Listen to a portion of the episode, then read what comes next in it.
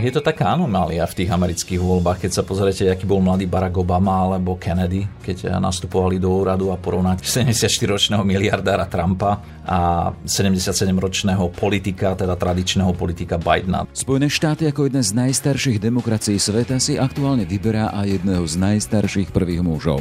Samozrejme, ak by sme odhľadli od Vatikánu, na čele ktorého stojí vyše 80-ročný pápež František, či ešte o dekádu staršiu prvú ženu Spojeného kráľovstva, kráľovnú Alžbetu. Vyše 300 miliónov Američanov už pár týždňov sleduje predvolebný zápas dvoch postarších bielých mužov. Donalda Trumpa, do ktorého sú zahladení republikáni, ako hovorí dlhoročný korešpondent zo Spojených štátov Martin Rajec. Čo sa dotkne, tak to sa premení na zlato. Odmieta vedu a je teda takým symbolom tej nedôvery veľkej časti americkej spoločnosti k tým intelektuálom. Na druhej strane stojí kandidát demokratov Joe Biden. Demokrati už po tých skúsenostiach s Clintonovou nechceli riskovať, nechceli menšinu, nechceli ženu. Stav postavili na istotu, prichádza Beloch, ktorý je tradičný politik. Voľby, ktoré poznačila aj pandémia, už v predstihu odovzdalo či poslalo svoj hlas vyše 90 miliónov Američanov. Údaj, ktorý podľa pozorovateľov naznačuje historickú volebnú účasť. Aký môže byť ich výsledok? Spomeniem napríklad dva štáty. Trump musí vyhrať na Floride. Joe Biden nemusí a stále môže sa stať prezidentom. Trump musí vyhrať v Pensylvánii. Joe Biden nemusí a stále sa môže stať prezidentom. To znamená, že Trump musí spraviť nula chýb na to, aby sa stal prezidentom. Joe Biden má viacej možností, kde môže tú chybu napraviť a preto si myslím, že by bolo naozaj obrovské prekvapenie, keby vyhral Trump. Je útorok, 3. november. Moje meno je Jaroslav Barborák. Ráno nahlas. Ranný podcast z pravodajského portálu Aktuality.sk. Voľby najsilnejšieho muža sveta sú vo finále. Už len hodiny nás delia od zatvorenia volebných miestností a uzatvorenie viac týždňového volebného procesu v Spojených štátoch. Nie je však jasné, či nás delia hodiny aj od momentu, v ktorom sa aj dozvieme meno zvoleného prvého muža Spojených štátov alebo USA. Donald Trump či Joe Biden, republikán či demokrat. Kto má väčšie šance a čo by znamenala predpovedaná a očakávaná výmena obyvateľa oválnej pracovne pre Spojené štáty, pre svet a tiež pre Slovensko. Téma pre Martina Hrajca, korešpondenta RTVS práve zo Spojených štátov a teda so skúsenosťou viacročného pobytu práve v tejto krajine. Pekný deň, vitaj. Ahojte, ahojte. Sme len hodiny pred zatvorením volebných miestností, nahrávame v pondelok na poludne. Tá základná otázka, kedy sa dozvieme meno nového amerického prezidenta? Tak to je zásadná otázka, na ktorú z istotou nevie nikto odpovedať. A tých Príčin je niekoľko. Jedna z tých príčin je, že sme teda v strede pandémie v Spojených štátoch, to znamená, že bude otvorených menej volebných miestností ako v minulosti. Ďalšia príčina je tam, že každý štát má svoje zákony alebo svoje pravidlá, ako ščítava hlasy, ale vo väčšine sa dá povedať, hlasy sa začnú ščítavať, až keď sa zavrú volebné miestnosti. To znamená, že na základe tých predbežných výstupov, ktoré, alebo dát, ktoré máme z tých volieb už 91 91 miliónov Američanov odvolilo. To znamená, že tá účasť bude extrémne vysoká. Hey, a to sa hovorí, že to je asi trecina tých, ktorí majú voliť. Ja poviem len na porovnanie, v 2016 to bolo 47 miliónov. To znamená, že už teraz odvolilo v tých predčasných voľbách. Raz už, už, ľudí. Už teraz odvolilo mm-hmm. presne raz toľko ľudí. Takže tá účasť bude vysoká. Takže hovorím, menšie kapacity než v minulosti, vysoká volebná účasť a v niektorých štátoch blízke výsledky môžu spôsobiť to, že sa tie konečné výsledky nedozvieme dní, možno až týždne. Do toho treba ešte počítať aj s tým, že obe strany v prípade, že budú ťahať za kratší koniec, využijú právnikov, aby napadli tie jednotlivé ščítavania hlasov. Vieme napríklad teraz, že už v Texase republikáni chceli vyhodiť z toho systému 120 tisíc hlasov a to práve vo volebnom okrsku, ktorý bol silno demokratický, tak takéto finty tam skúšajú. Oni sú to legálne finty, ale v podstate takéto finty môžu pomôcť vyhrať voľby. Tak, v každom prípade bude to boj o každý hlas. Každý hej, hlas. Ale poďme k tomu systému, akým spôsobom, lebo už hovoríme, že teraz, hodiny predtým, ako sa otvoria a uzatvoria volebné miestnosti, hlas odozdalo už viac ako 90 miliónov. 90, čiže v Spojených štátoch je to možné. Je to možné. Ho, ho, Aké formy to... sú tam možnosti voľby? Takže závisí to štát od štátu, ale napríklad vo Virginii boli volebné urny otvorené na špeciálnych miestach, kde človek mohol tých, počas tých predčasných volie prísť a fyzicky hodiť e, ten hlas napríklad ja, alebo ľudia, ktorí žijú v zahraničí, ale takisto ľudia, ktorí sa nemôžu z určitých dôvodov zúčastniť volieb, mohli voliť poštou. Mm-hmm. Takže sú, sú vlastne dva, dva spôsoby, ako voliť poznámka, že máš občianstvo Spojených Mám štátov. občianstvo mm-hmm. Spojených štátov, to by som mal priznať a takisto som volil poštou a poslal som teda svoj volebný lístok zo Slovenska, mám potvrdenie, A to že, bolo možné odkedy? By som, aby sme mali predstavu, že aký každý štát, to má, každý štát to má iné, ale zvyčajne to je, je to dovolené do 1. novembra a to je nejaké dvojtyžňové okno, mm-hmm. kedy človek môže poslať. Ale je dôležité, je extrémne dôležité, aby ten volebný lístok prišiel do 3. novembra, ináč sa nezapočítava. Je jedno, kedy bol poslaný. Teda vo väčšine štátov by sa ne. nezapočítalo. To sú teda hlasy, ktoré prídu korešpondenčne, ľudia to môžu predčasne aj doniesť a potom je tu deň volieb, deň D, kedy majú možnosť prísť a teda to je ten najväčší nával. V podstate hlasov hovoríme, že teraz už teraz je 91 miliónov odovzdaných hlasov čo to môže znamenať pre tú účasť, keď ešte nie sme ani v dni volieb? Tak e, tie signály, sú, uh-huh. tie signály sú také, že tá účasť bude vysoká a už ako som spomenul, kvôli tomu covidu je menej volebných miestností otvorených.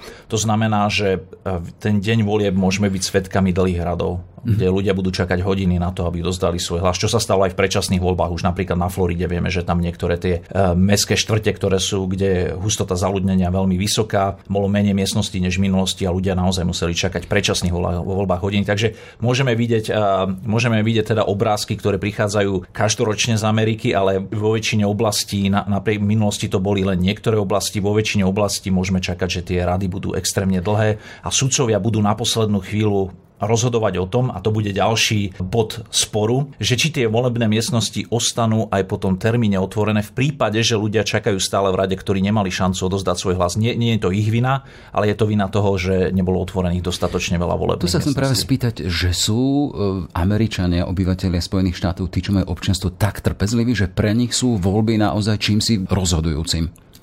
Um, aby si to odstali hodiny v radoch. Niekto, pre niektorých áno, ale vždy je to Vždy tie voľby sú postavené na tom, alebo to víťazstvo je postavené na tom, že koho voliči sú ochotnejší vytrpeť viac. A už na to upozorňujú strašne dlho aj republikáni, aj demokrati, aj iní experti, že ten systém volieb v Spojených štátoch je tak zastaralý a tak, tak nefunkčný, že by sa s tým niečo malo robiť. Pretože je naozaj hanba, aby najstaršia demokracia na svete nedokázala zabezpečiť dostatok volebných miestností a nezjednodušila ten systém natoľko, aby ľudia nemuseli hodiny čakať v rádoch. Hovorí sa strašne o veľa o... Je to dosť paradoxne, keď to zaznieva teda z toho nášho pohľadu na Slovensku, teda nemáme možnosť skôr korešpondenčne voliť, nemáme ďalšie tie výhody, o ktorých hovoríš v Spojených štátoch a predsa len hovoríš o čom si veľmi zastaralom. No, veľmi zastaralom, lebo teraz som napríklad čítal jednu štatistiku, vidíme, že ak to bude nakoniec, že napríklad oproti roku 2016 otvoria o 20% menej volebných miestností. Tak si predstav, rekordná volebná účasť o 20% volebných miestností menej. Tu by som tiež upozornil na to, že to je taká klasická finta, ktorú používajú politické strany a v tomto prípade teda republika republikáni, kde republikáni, starostovia alebo guvernéri sa snažia otvárať menej volebných miestností v mestských častiach, kde vedia, že ten volič väčšinou volí demokratov. Čiže to je tiež stratégia. Je, je to stratégia, robí sa to úplne zámerne a takisto na to ľudia odpozorňujú, že to je teda e, je to veľmi ponižujúce alebo teda také zákerné, že je to legálny spôsob, ale jednoducho spoliehajú sa na to, že tí ľudia nie sú ochotní čakať v radoch tých mestských častiach a mestách. toto zvykne byť pod palbou kritiky? Či už médií, či samotných ľudí? Na to sa upozorňuje každé mm-hmm. jedný voľby, každé jedny voľby. Eh, je to proste téma, ktorá sa otvára opäť a opäť a podľa mňa po týchto voľbách sa otvorí ešte viac, lebo je tam znova taká snaha v podstate legálnym spôsobom potlačiť tú volebnú účasť. Pretože keď sa pozriete na tú volebnú mapu, tí republikáni väčšinou vyťazia v tých dedinských častiach, kde s týmto nemajú problémy, kde je tá hustota zaludnenia veľmi nízka mm. a naozaj a tie bašty demokratov sú mesta. Vysoký počet obyvateľov, menšiny a podobne. To znamená, že stačí vám na to, aby ste upravili ten volebný systém na to, že je jednoduchšie voliť e, v tých rurálnych oblastiach, ako je v tých mestských oblastiach a získavate výhodu. Hej. Poďme teda k samotným postavám, o ktorých teda v týchto voľbách ide. Je to zatiaľ stále úradujúci prezident Donald Trump a na druhej strane ho vyzývateľ Joe Biden, republikán, demokrat.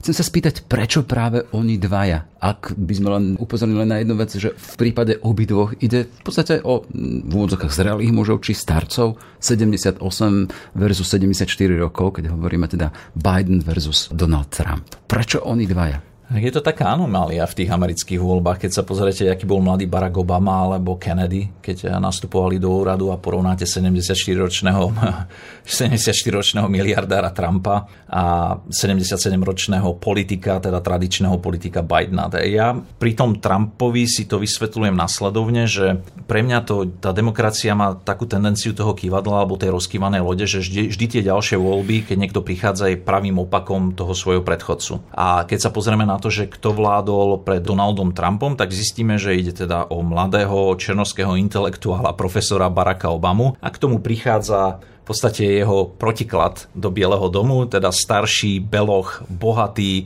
z e, veľmi bohatej rodiny, ktorý proste jednoducho to mal nalinkované, že tú cestu k bohatstvu už na základe toho, že v akej rodine sa narodil, ktorý jednoducho odmieta vedu, robí si srandu z intelektuálov a je teda takým symbolom tej nedôvery veľkej časti americkej spoločnosti k tým intelektuálom. Teraz prečo Joe Biden, aj keď vekovo sú rovnakí, z môjho hľadiska Joe Biden je opäť protikladom Trumpa, ktorý sa vyprofiloval alebo sa definuje ako nepolitik. To znamená, on prišiel zvonka, preto bol taký silný ten jeho, ten, ten, tá jeho príťažlivosť na tých amerických voličov, kde on tvrdil, ja som nikdy v politike nebol. Politici vám slubujú, ja to... Ja to, to ja to Trumpovi teraz. O Trumpovi teraz. A teraz prichádza znova ďalší uh, protipól, aj keď je to beloch, pretože podľa mňa uh, republi- teraz demokrati už po tých skúsenostiach s Clintonovou nechceli riskovať, nechceli menšinu, nechceli ženu, stavili na istotu. Prichádza Beloch, ktorý je tradičný politik. Takže proti niekomu, kto je miliardár, kto sa definuje ako, že on nie je politik, že on s politikou nemá nič spoločné, prichádza tradičný politik, ktorý je v americkom kongrese od roku 1972, preferuje kompromisy, je stredový celý náš politik. život, keď hovoríme teda celý náš život, dvoch. presne. Celý náš život má obrovské skúsenosti z tej politickej praxi, preferuje kompromisy, a je stredový kandidát. A už tradične, preto aj vysvetľujem, že prečo je ten Biden možno dobrý kandidát, už tradične vo všeobecných voľbách sa darí lepšie stredovým kandidátom, než tým e, extremistickejším kandidátom, ktorým sa darí počas primárok. Mm-hmm. Takže ten Biden má nejaké výhody vo všeobecných voľbách a ešte na jednu upozorním, keď sa pozriete na prieskumy verejnej mienky, ako ľudia vnímajú Bidena, tak ho vnímajú pozitívne alebo nevnímajú ho negatívne ani republikáni. To znamená, že keď v tej predvolebnej kampani začali tie osobné útoky a keď po sebe hádzali to blato, jak sa hovorí, to je doslovný preklad, jak to v angličtine opisujú, na ňom sa nič nezachytilo na tom Bidenovi. Či to bol Hunter Biden, to nezabralo, či to bol jeho údajný sexuálny útok na svoju asistentku, to nezabralo. Takže on je v tomto taký lepšie pripravený zniesť tie útoky z druhej strany, ktoré sa vedelo, pretože ide o Donalda Trumpa, že budú extrémne osobné, že pôjde aj po tej Bidenovej rodine a že budú extrémne silné a teda podľa niektorých aj zákerné. V každom prípade e, mená a to personálne obsadenie tých dvoch vyzývateľov, to je voľba strany. Či republikánov, či demokratov. Prečo práve Donald Trump, s ktorým sú tie skúsenosti také, aké sú? No, tak tie primárky v tej republikánskej strane v podstate neprebehli. Tam nebol tak. žiadny, tam, e, to, to bolo len pro forma, tam nebol žiadny vážny vyzývateľ z republikánskych radov, ktorý by Trumpa mohol e, ohroziť. Čiže republikánci zvalcovaní efektom Republikán, Trump? Vlastne Trump ovládol republikánsku stranu spôsobom, a, a, akým e, to nikto v minulosti nepraktizoval z tých prezidentov, že tá republikánska strana mala nejakú nezávislosť. Momentálne tá republikánska strana je v podstate totálne ovládaná Donaldom Trumpom a ten najkrajší príklad toho, čo hovorím, aby som to nejako podporil nejakými faktami, bolo, že keď bol ten snem republikánskej strany na konci, tak tam sa volí agenda. A v tej agende republikánskej strany sa v jednom odseku hovorí, že podporujeme to, čo povie Donald Trump. To znamená, že není sú tam už ani konkrétne body, že čo bude tá republikánska, ale, ale je tam jasne napísané, že Donald Trump čo povie, tak to je republikánska agenda. Pre pochopenie, je to jeho charizma, sú to jeho peniaze. Ja si myslím, že charizma, že on, keď sa aj pozriete na ten, sme sa tu minule bavili o tom daňovom priznaní, tak on je jednoducho výborný marketingu, ako predáva tie veci. A najúspešnejší projekt, aký mal teda, teda okrem Trump Tower bol tá reality show Takže on vie predávať seba, on seba predáva veľmi dobre, má, má, má imič toho víťaza, silného lídra, víťaza, neskutočne úspešného človeka, ktorý čo sa dotkne, tak to sa premení na zlato. Vzhľadom na tie daňové priznania vieme, že to nie je pravda, ale, ale všetko, čo povie, napríklad keď sa pozriete na prieskumy verejnej mienky, tak ľudia vám priznajú, že tá americká ekonomika pod Trumpom teda do toho covidu šlapala lepšie než za Obamom, ale keď sa pozriete na štatistiky, je to to isté. To znamená, že Trump to dokáže predať, že tá ekonomika, že sa darí a že je to jeho zásluha, kdežto Obama to nedokázal. Marketer, hej. Poďme tak k Bidenovi. Prečo demokrati zvolili práve Bidena? Ja som to už spomínal. Ja si myslím, že demokrati stále sú otrasení z volieb v 2016. Stále do dnešných dní. A napriek tomu, že Hillary Clintonová získala viac podpory voličskej, ale nebolo tam tá sila tých voliteľov, čo si ešte no. neskôr vysvetlíme, čo je paradox tiež amerických volieb. Absolutný paradox, ale demokrati majú nočnú moru a tam nočná mora je od 2016, keď v tých voľbách, kde sa očakávalo, že vyhrá Hillary Clintonová, tak prehrala a preto si povedali, že nechcú žiadne experimenty. A už ako som hovoril predtým, ten Joe Biden je značka, ktorá je známa, je tu už 10 ročia a e, je to človek, ktorý by mohol presvedčiť nielen ženy, aby ho volili, ale takisto aj starších republikánskych voličov, že on je ten kandidát, ktorý si zaslúži hlas. Mená osoby vo voľbách sa vždy spájajú s programom. Hovorili si o agende republikánov, ktorou bolo teda, čo povie Donald Trump. No. Poďme si naznačiť teda, že čo v prípade, že by tie 4 roky stál na čele Ameriky Joe Biden alebo Donald Trump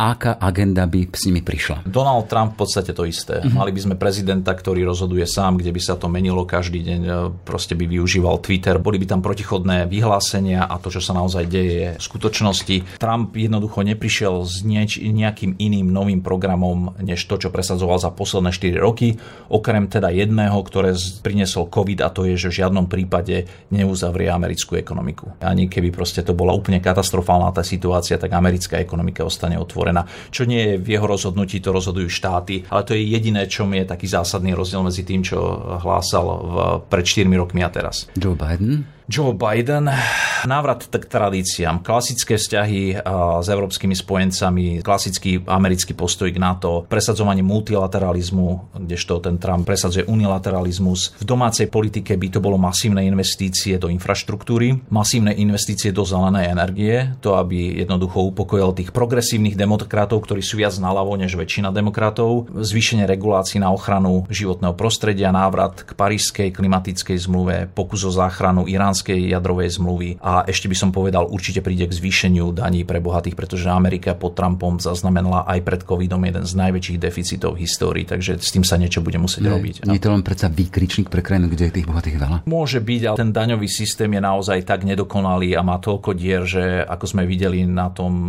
daňovom priznaní Donalda Trumpa, miliardár Donald Trump platí menšiu daň z príjmu federálnu než novinár Martin Rajec a ja vám môžem teda garantovať, že ja nie som žiadny bohatý e, človek. Som novinár, jednoducho to hovorí same za seba. Stredná trieda, hej. A...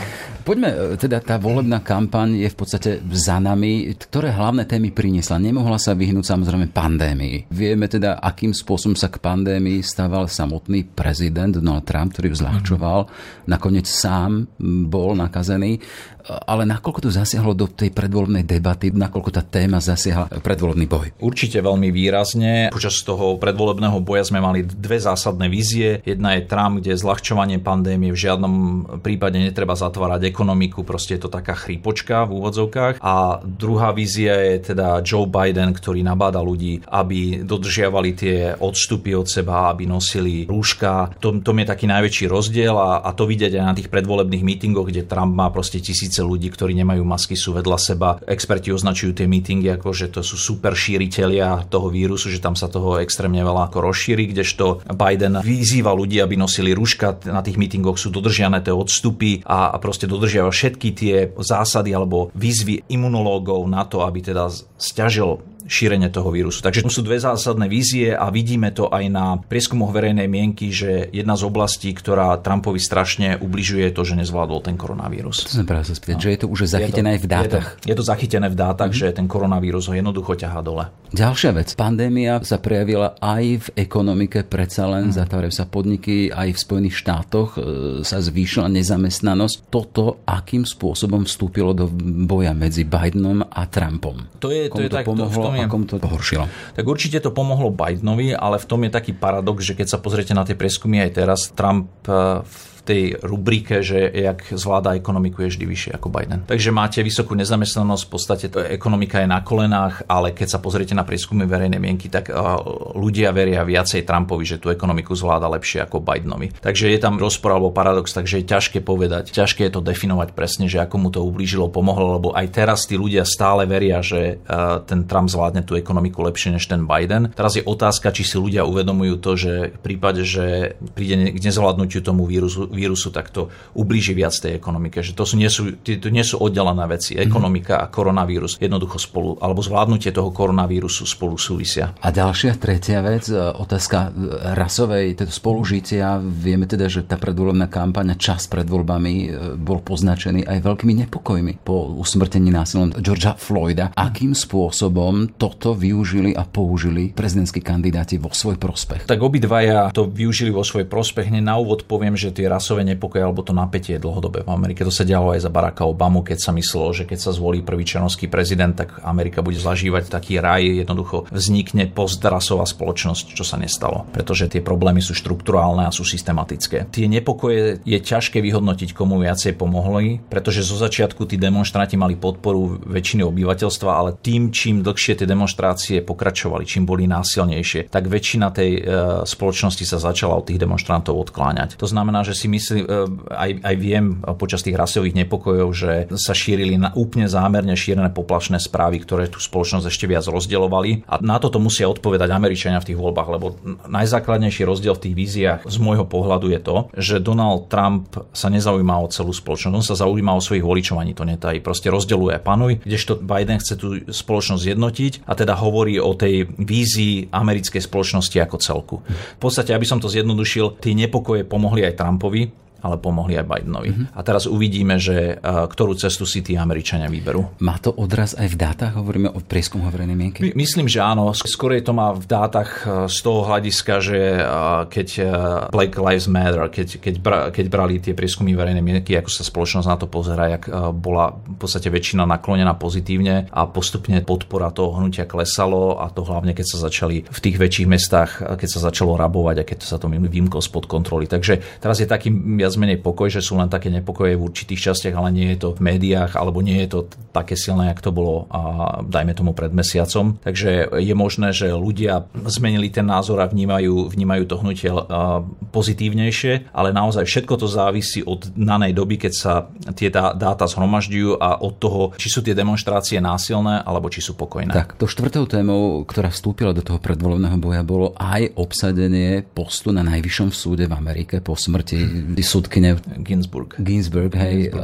Donald Trump bol veľmi kritizovaný za to teda, že chcel a aj obsadil konzervatívnu kandidátku. Toto mu pomohlo, nepomohlo? Tak my čo Akým vieme... spôsobom to poznačilo predvolebný boj?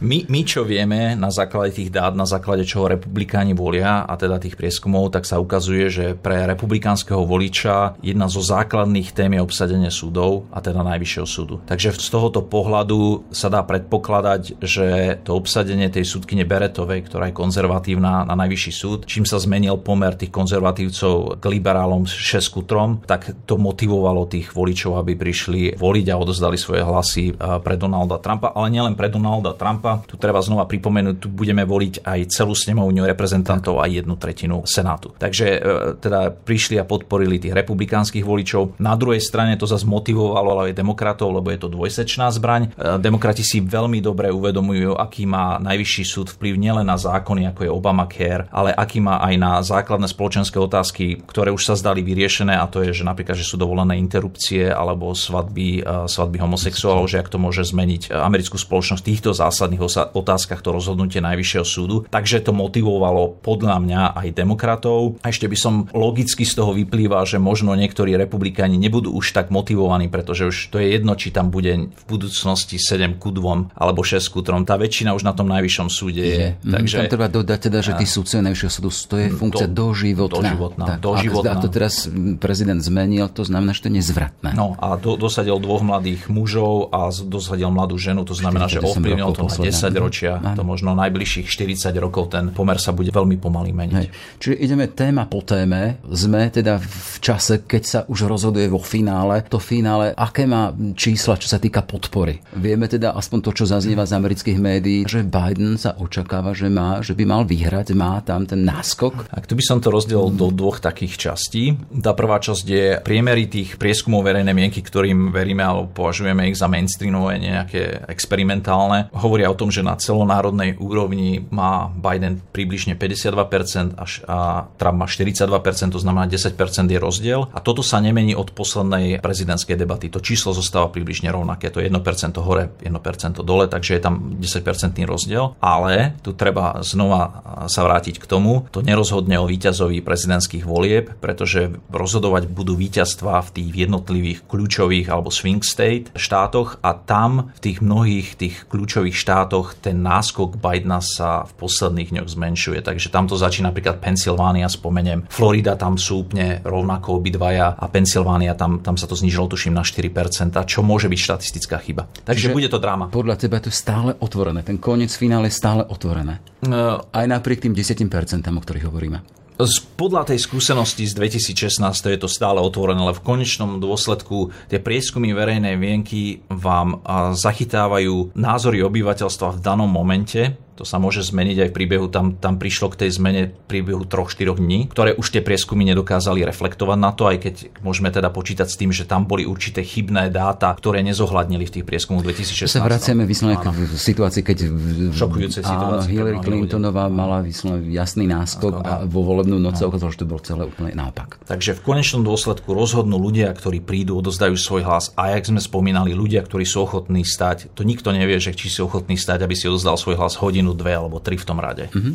Ešte tá jedna zaujímavá vec, ktorú sme naznačili, naznačili už počas rozhovoru. Podpora voličov versus podpora tých veľkých voliteľov. Uh-huh. V čom je ten rozdiel? Ten americký systém bol nadizajnovaný v 18. storočí a jednoducho zakladateľa Spojených štátov, treba povedať, neznašali politické strany. Oni nepočítali s tým, že tá americká politika sa bude uberať smerom veľkých politických strán. Ja spomeniem jedného z nich, Hamilton dokonca označil, že to je najzákernejšia choroba, alebo použil veľmi nelichotivé vyjadrenie vyjadrenia na to, že v budúcnosti možno, alebo že by mali existovať politické strany. Takže ten systém v tom 18.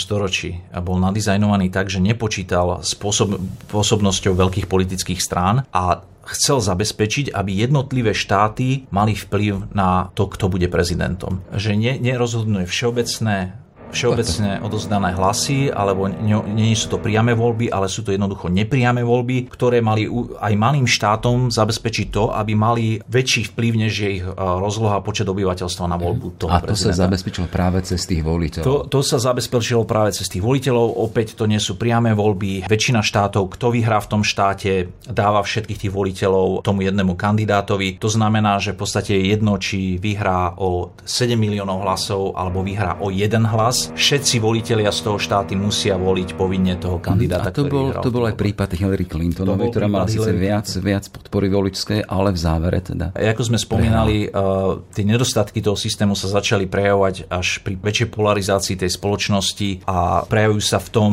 už od roku 2000, keď sa stáva pomerne bežne, že víťaz prezidentských volieb nezískal najviac hlasov. A ten počet hlasov, ktorý prehráva, sa zvyšuje. Za George Bush uh, v 2000 to, to bolo o mnoho menšie číslo než Clintonová, ktorá vyhrala o 3 milióny hlasov, napriek tomu prehrala tie voľby. No a teraz sa uvažuje, že keby aj Trump vyhral, tak ten rozdiel bude 8 miliónov a viac. To na, aj na 330 miliónov krajinu 8 miliónov hlasov je obrovský rozdiel.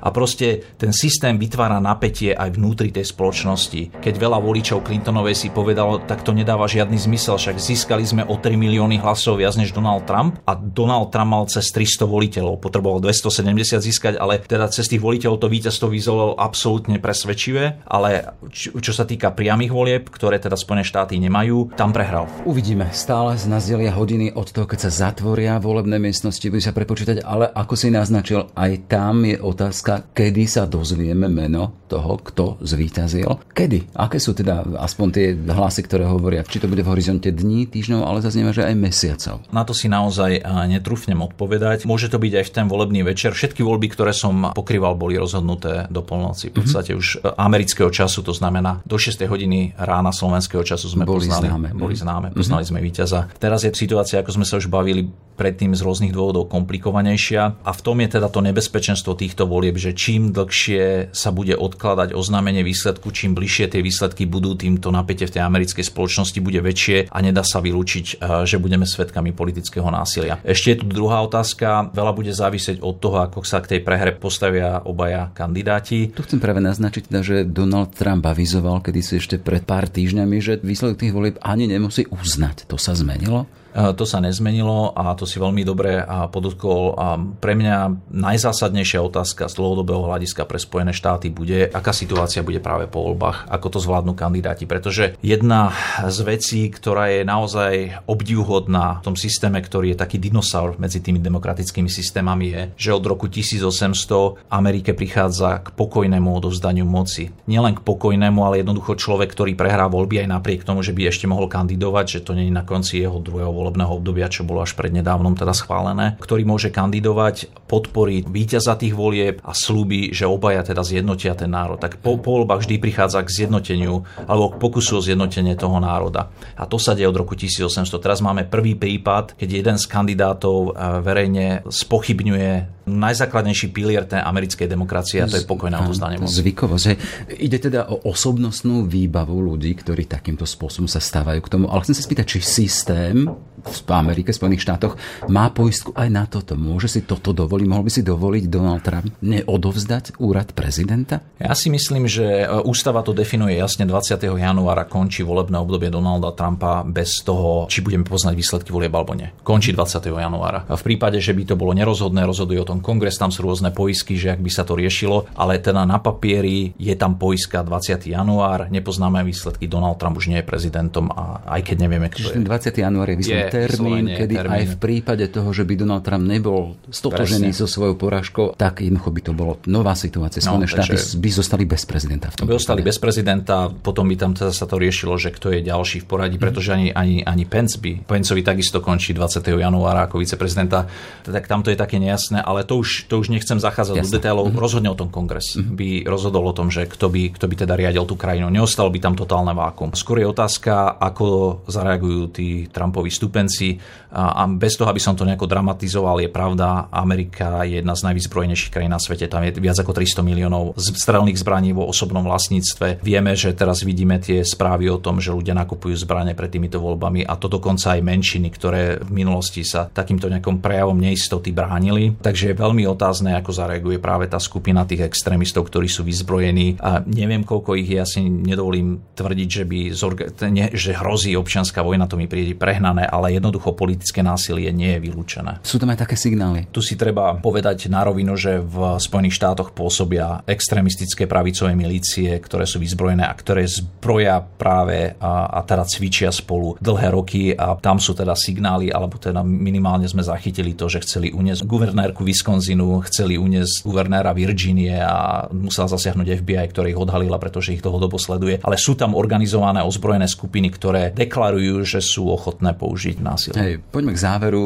Predsa len sleduješ aj to dejanie v Spojených štátoch už pár rokov, novinársky pôsobíš dve ročia. Hovoríme, tá skúsenosť, že okolo 6 ráno už boli vždy tie mená. Trúfneš si zaprognozovať, že kto to bude, Biden alebo Trump? No, Koho prinesie to stredajšie ráno? Dobre, dobre. Svetu chceš, a Spojeným štátom americkým.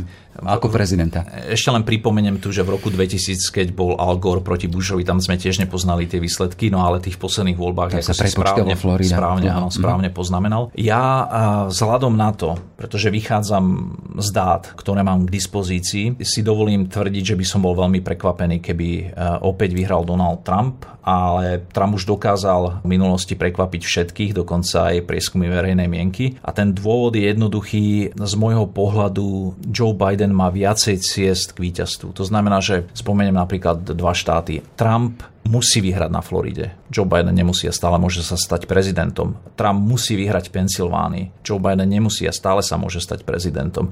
To znamená, že Trump musí spraviť nula chýb na to, aby sa stal prezidentom. Joe Biden má viacej možností, kde môže tú chybu napraviť a preto si myslím, že by bolo naozaj obrovské prekvapenie, keby vyhral Trump. A ešte je tu jedna možnosť, čím nikto ne... Každý sa to bojí povedať nahlas, pretože tie prieskumy sa v minulosti milili. My dokonca môžeme byť svedkami toho, že budeme poznať ten výsledok už do polnoci a možno budeme svedkami aj toho, že príde tzv. modrej vlne, že demokrati vyhrajú aj v štátoch, ako je e, napríklad Georgia alebo Arizona, kde nevyhrali 10 ročia a všetci budú prekvapení. Práve opačne ako zle ten Trump obstal v tých prezidentských voľbách. Takže tu sú v podstate tri možnosti. Jedna je víťazstvo Trumpa, Bidena a prekvapenie v tom, že uh, tretia možnosť je, že prekvapenie bude, že to nebolo ani blízko. Že, to, že tá vlna tých demokratických voličov bude veľká. Ale opäť hovorím, závisí od toho, kto príde k volebným urnám a koho strana prekvapí tým, že pritiahne tzv. skrytých voličov a to sú voliči, ktorých v minulosti nevolili. Toľko teda Martin Rajec, zahranično-politický korešpondent RTVS a bývalý korešpondent zo Spojených štátov. Všetko dobré? Všetko dobré aj vám.